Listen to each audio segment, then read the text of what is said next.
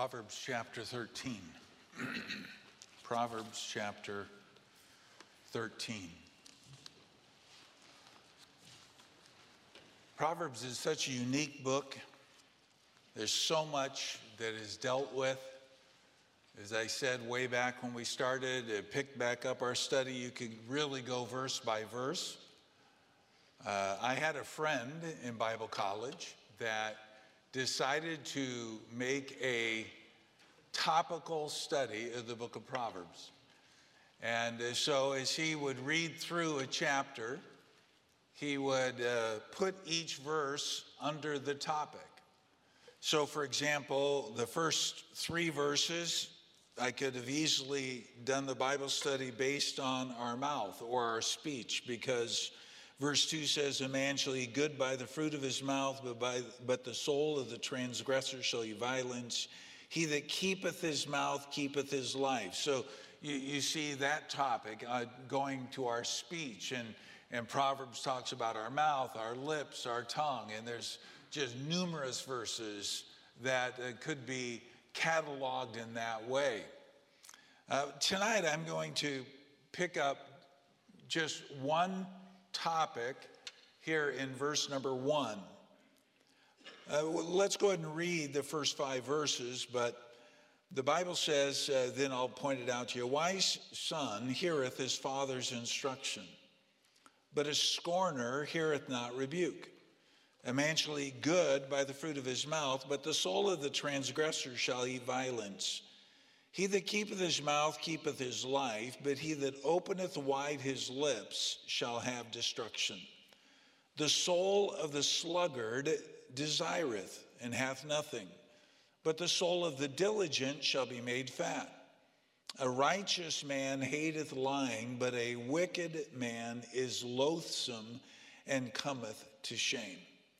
As you're reading through Proverbs, there are certain characters that are identified. Uh, for example, in the passage I just read, verse 1, we see a scorner. Verse 4, the sluggard. Verse 4, the diligent. Verse 6, I didn't read that far, but it says, But wickedness overthroweth the sinner. And so as you're reading through it, it's really easy, and I find myself doing this as well you, you just sort of roll with it and you don't stop and ask, well, who is that guy? So tonight we're going to ask, verse number one, who is the scorner? Who is a scorner? When you read the word to scorn or scorner, you think of maybe a sneering look. Uh, the word, the root word, is not only translated scorn or scorner, but to mock or mockery. The root of this word is found 26 times in the Bible, uh, 26 different verses in the Bible. And almost every time it's scorn, scorning, scorner, etc. But it is translated a few times as mockery. For example, Proverbs 20, verse 1 Wine is a mocker, strong drink is raging. Whosoever is deceived thereby is not wise. Wine is a mocker, that's the same Hebrew word that is translated scorn or scorner. Now, we won't look at all of the times you find it in the book of Proverbs, but I want to show you some of them. So keep your finger here, but go back to Proverbs chapter 1.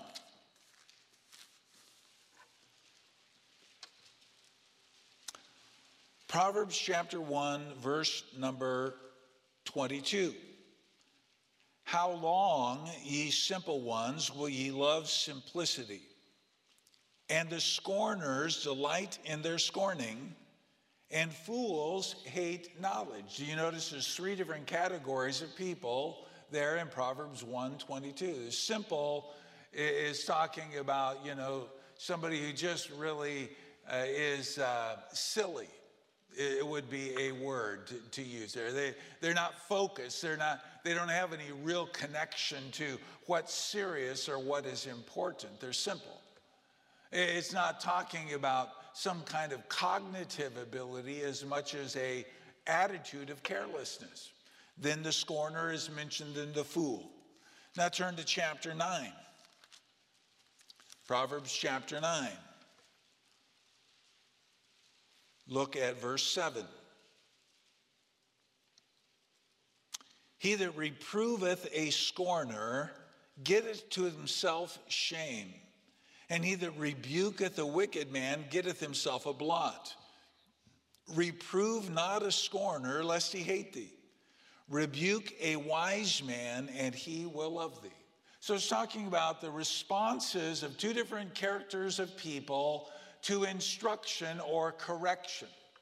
A scorner, you're wasting your time. They're just going to sneer, blow you off. It means nothing to them. Uh, you know, they're not at all interested. Whereas a wise man is going to grow in wisdom because they desire the instruction, the help, the correction, so that they not make the same mistake again. Turn to Proverbs 14. Look at verse number six. A scorner seeketh wisdom and findeth it not, but knowledge is easy unto him that understandeth. So a scorner wants wisdom, but they don't gain wisdom because they don't have a heart that is willing to submit and to be instructed. And then one more, chapter 15. We could do another dozen or so, but we won't for sake of time. 15, verse 12 A scorner loveth not one that reproveth him, neither will he go unto the wise.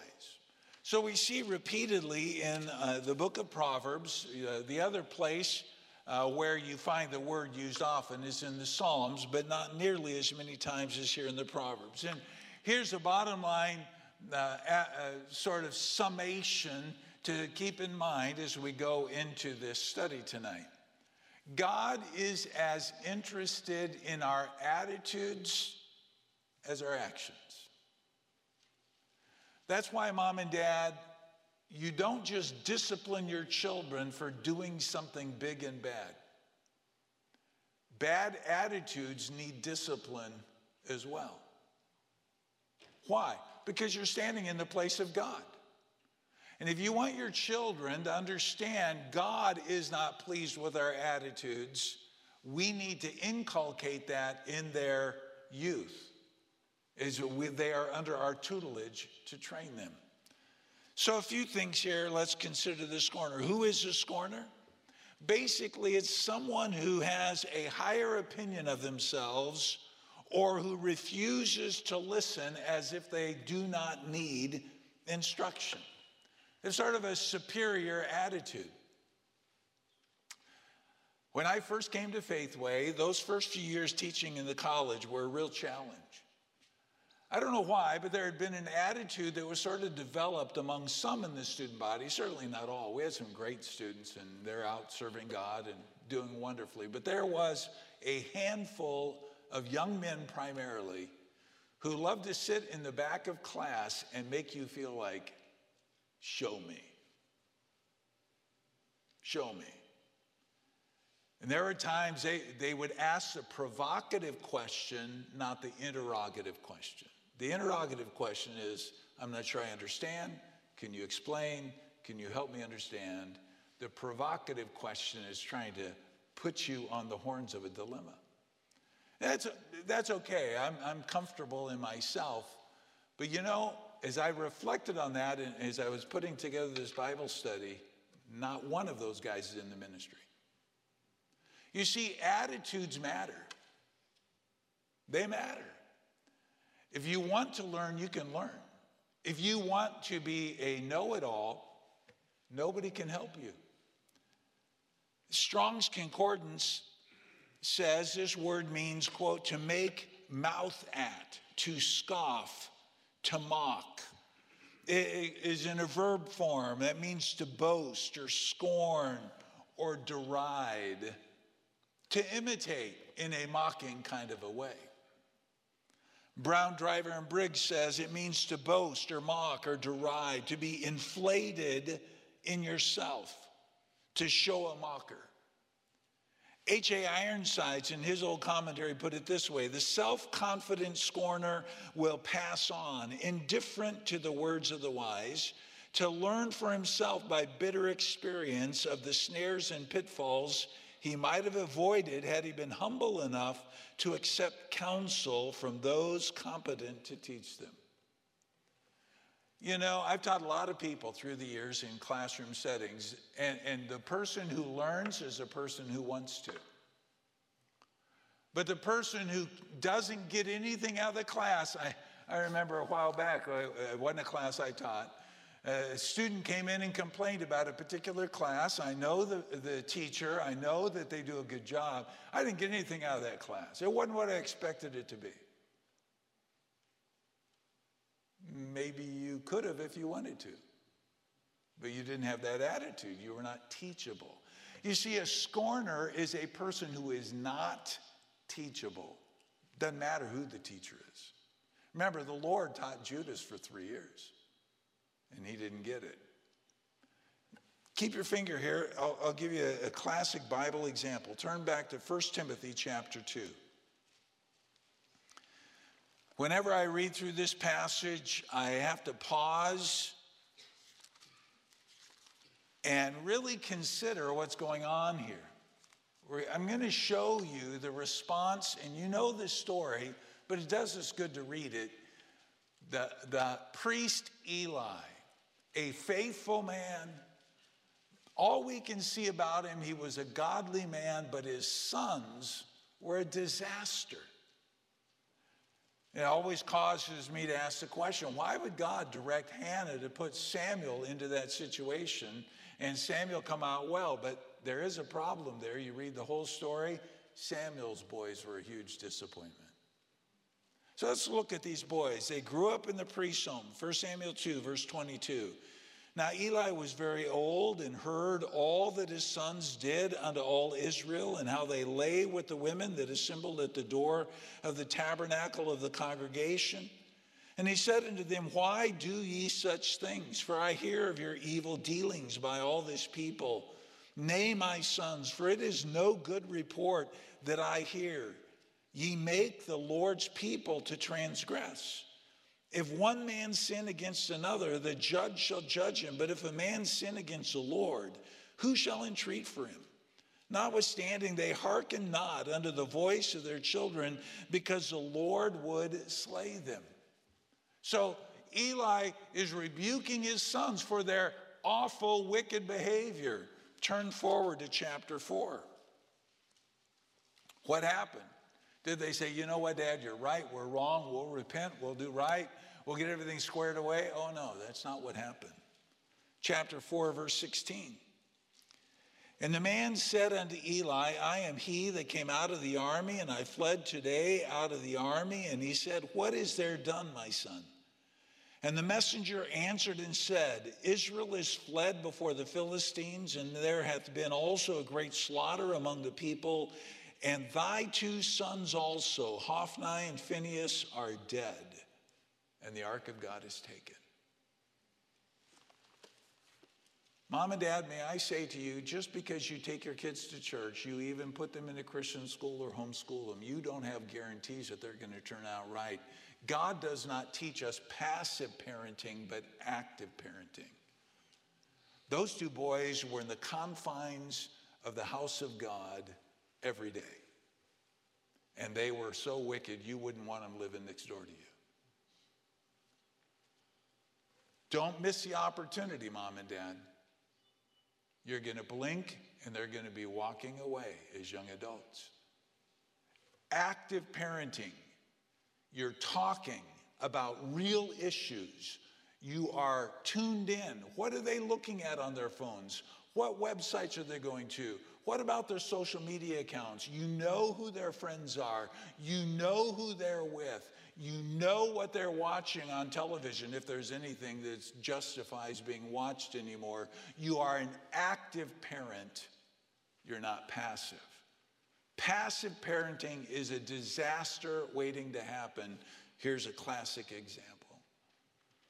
They could have learned. I can picture in my mind's eye, yeah, yeah, dad, you're just so out of touch. You're out of date. This is the way the world is. This is the world I live in. Don't, don't restrict me. Don't hold me back. And here's another failure.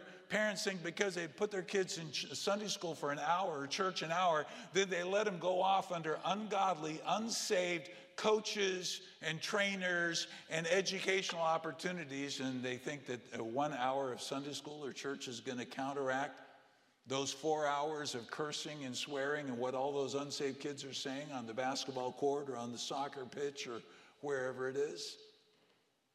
You have your head in the sand. You better wake up. I had my kids in public uh, soccer leagues when they were real little. We didn't have Christian school. Guess where I was every time they were there? I was there. I heard every word spoken. I stood when the coach talked to them, and as soon as it was not acceptable, we were out. They never played on Sunday, they never missed church for that because I wasn't going to sacrifice my kids on the altar of their wanting to do something. You only get one chance to rear them. You better be an active parent, not a passive parent. So, who's a scorner? Somebody who dismisses anybody who can have a positive influence. Secondly, notice the danger of being a scorner. In our text, it says, verse 1 A wise son heareth his father's instruction, but a scorner heareth not rebuke. What is that really teaching us? A scorner has to learn the lessons the hard way.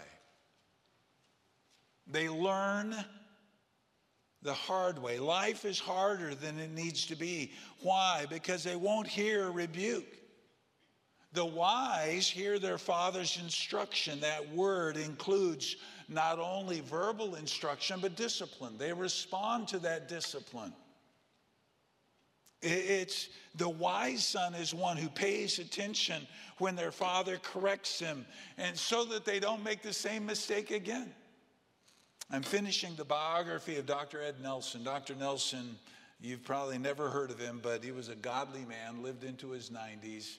He had the Christian school in Colorado I went to one year that really turned my life around. I would always go back and communicate with him, took him out to dinner a few times. He was just an amazing guy. But his biography was recently written. I, am reading it and I chuckled because his one son, about the middle of his group of six kids was one year younger than me in high school. Dave and I played basketball that one year I was in the school. I knew him quite well. But he was telling stories. He had one chapter titled Nelson Kids Hijinks and different stuff his kids did and how he had to discipline them and so on, and how some of them responded really well the first time, and others, you know, they had to go through that school of learning a few times to catch on.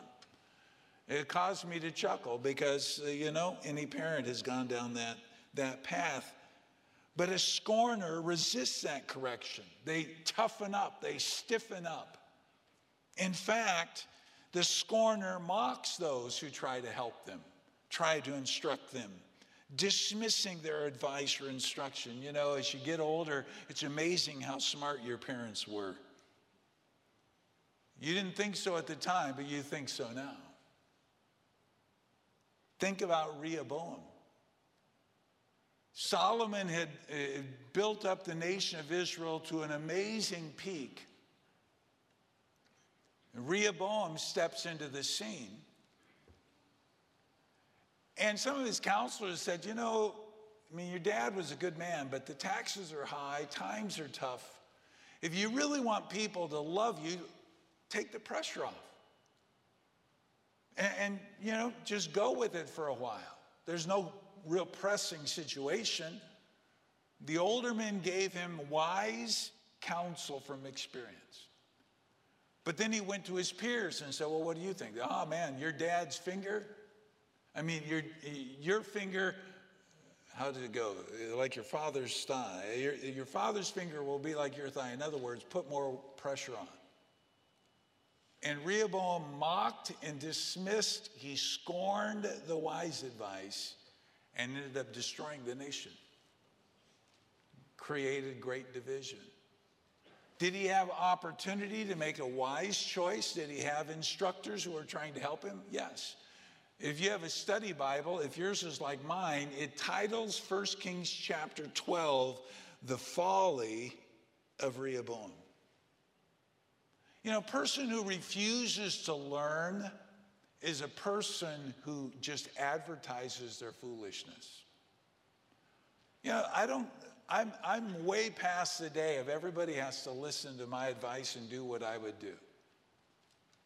But if somebody comes and asks, I'm going to give them the very best advice I can give them from my experience. You don't want to do that? That's between you and God. I'm not God. But it is interesting to watch how that plays out over time. It doesn't mean I'm always right. Please don't misunderstand me. But if somebody's been down the road ahead of you and has a little opportunity to share with you advice, you might be wise to listen. A scorner has a hard life. A scorner misses out on God's grace. We, are going to speed up here a little bit, but take just write down the reference if you're taking notes. Chapter 3 of Proverbs, verse 34 says, Surely he scorneth the scorners, but he giveth grace unto the lowly. God's grace oils the gears. God's grace makes even the hard times palatable. God is the one who gives us far beyond what we deserve. But if you're a scorner, God says, well, you're on your own. If you reject God's counsel from the Word of God, you're on your own. A scorner misses out on God's grace. And thirdly, Proverbs tells us that that attitude of scorning becomes your character.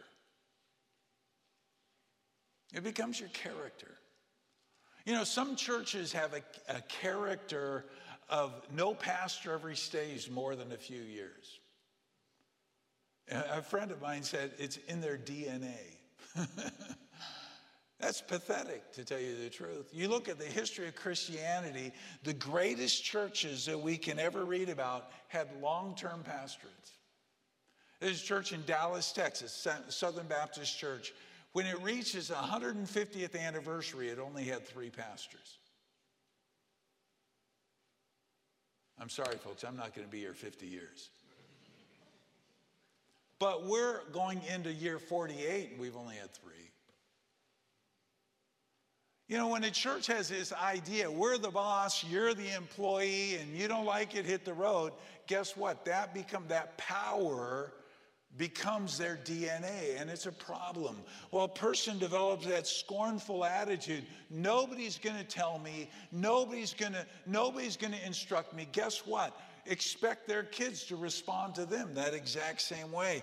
Proverbs 122, how long, ye simple ones, will you love simplicity and scorners delight in your scorning. That word delight means to take pleasure in. You sort of like having that attitude of being tough and being obstinate and being you know, difficult to get along with. It, it becomes your DNA. Thirdly, what's the evidence of being a scorner? What's the evidence? I see three here in the book of Proverbs. Number one, scorners are simply not teachable. And God says, don't waste time on him. Proverbs 9, 7, and 8. He that reproveth the scorner getteth to himself shame. He that rebuketh a wicked man getteth himself a blot. Reprove not a scorner, lest he hate thee. Rebuke a wise man, and he will love thee. Proverbs 15, 12. A scorner loveth not one that reproveth him, neither will he go unto the wise. Scorners are simply not teachable. It's not just one person, it's all authority. And nobody's going to tell them what to do. I had a pastor here uh, during Bible conference, and he had had some people come to him, and uh, they, they had gotten hooked up with some preacher that was espousing the, the just crazy doctrine of a guy by the name of Peter Ruckman. And I just said to the pastor when he asked me the question, I said, Look, I've had four or five people who are Ruckman followers. I have not found one that is open to teaching of the Word of God. They, they follow that personality. What was his personality like? They bought me a subscription to his paper. Every month when the paper came, I took out a red pen and I circled everybody who he criticized in the eight page paper, and then I threw it away. That was his attitude. Nobody was as smart as he was. He, the university he graduated from said he was probably the highest IQ ever. But he didn't apply the Bible very well. I went to Bible college with a guy who had started out at his college, and Ruckman had stolen the guy's wife to himself or his third wife, and the guy was heartbroken. Is that the guy and the guy you want to follow? But they're more loyal to that doctrine than the Bible. And that's the attitude of a scorner. I know what I know. Nobody's going to tell me what to do. If you're not telling me what I want to hear, I don't care who you are. A scorner is not teachable. Secondly, the Bible says scorner, that attitude of a scorner is an evidence of pride. Proverbs 21 20, 24. 21 24. Proud and haughty scorner is his name, who dealeth in proud wrath. And we know the warnings against pride in the Bible are just so numerous, we don't even have time to reference them. A scornful attitude is an evidence of pride. A humble attitude is an evidence of that is shown in a teachable spirit. Pastor I used to uh, be under, he's in heaven now. He used to say, Everybody knows something I don't know. Hence, everyone can be my teacher. If you approach life with that attitude, you keep a teachable spirit.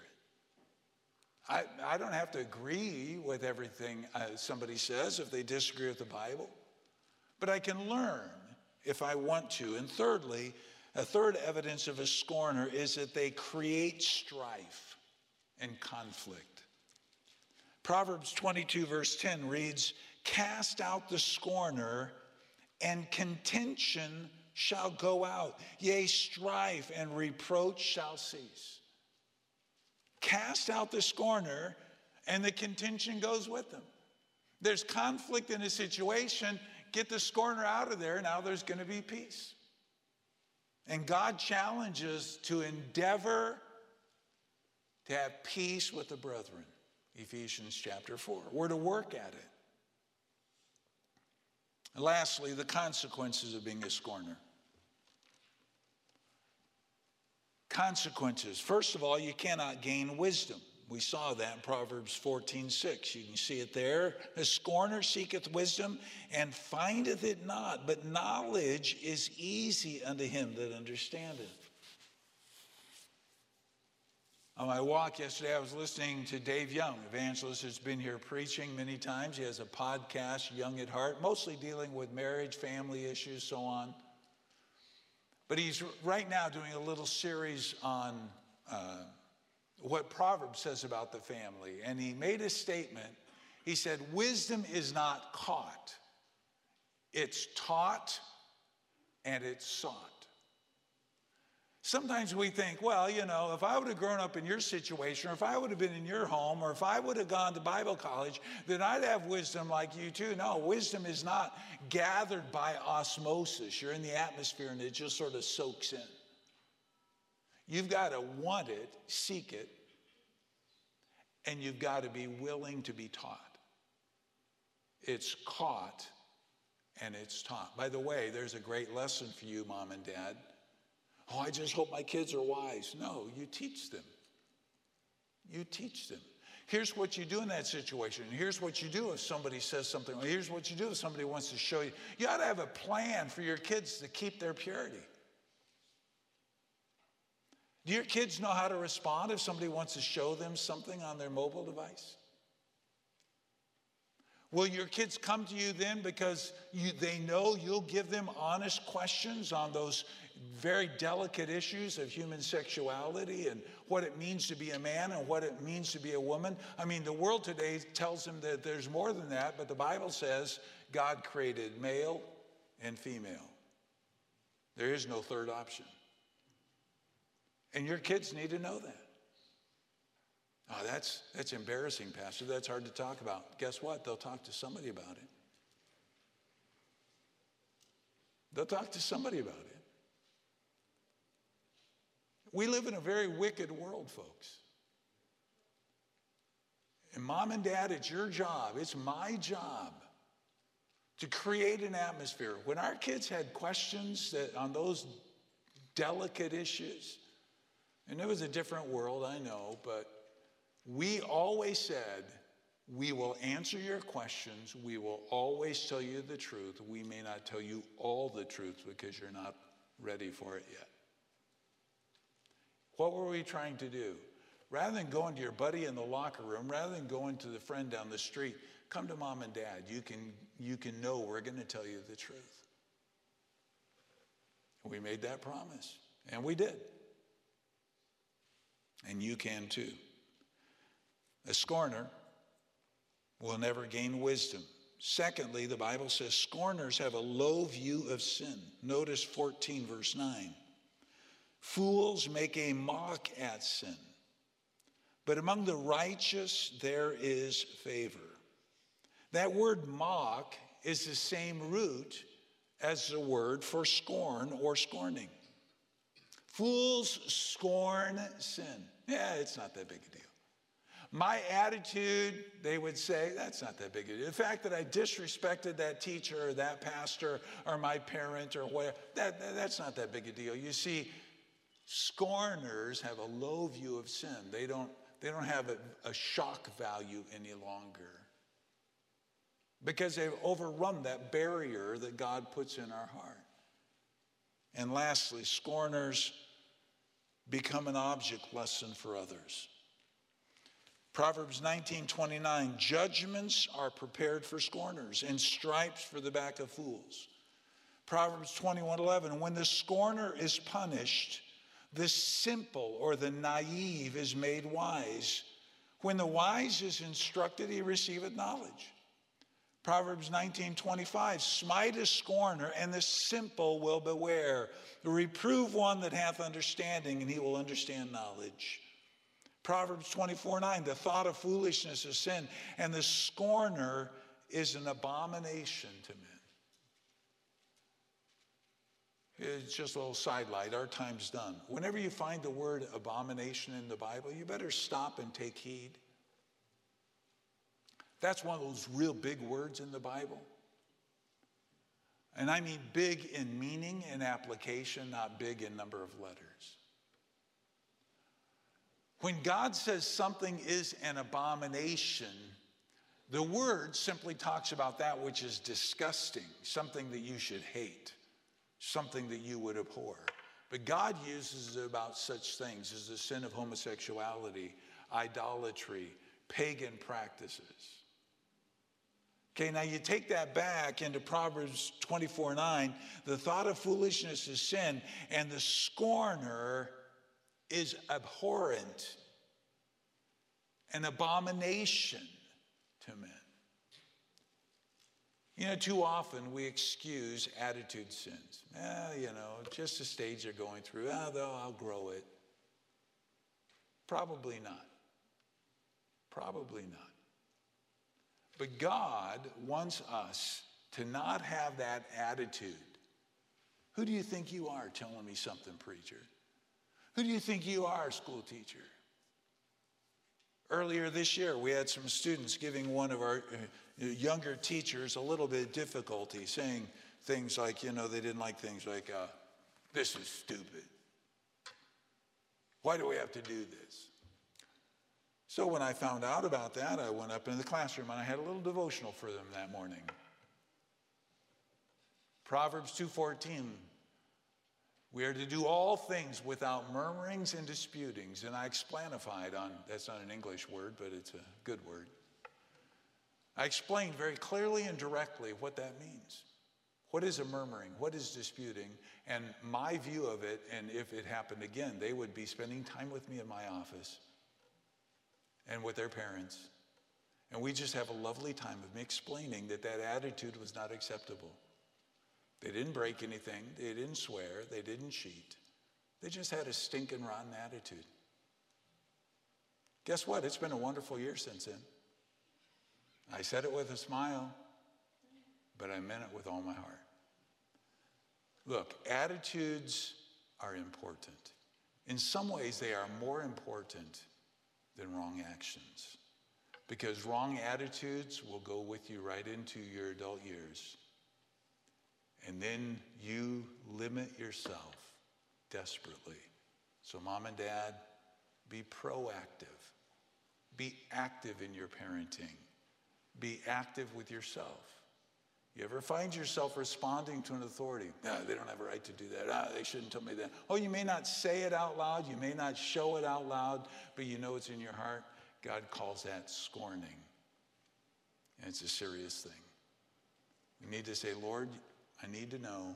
I need you to teach me. You put the authorities in my life I need to help me to be all you want me to be. You keep a teachable spirit. The sky's the limit what God can do with your life.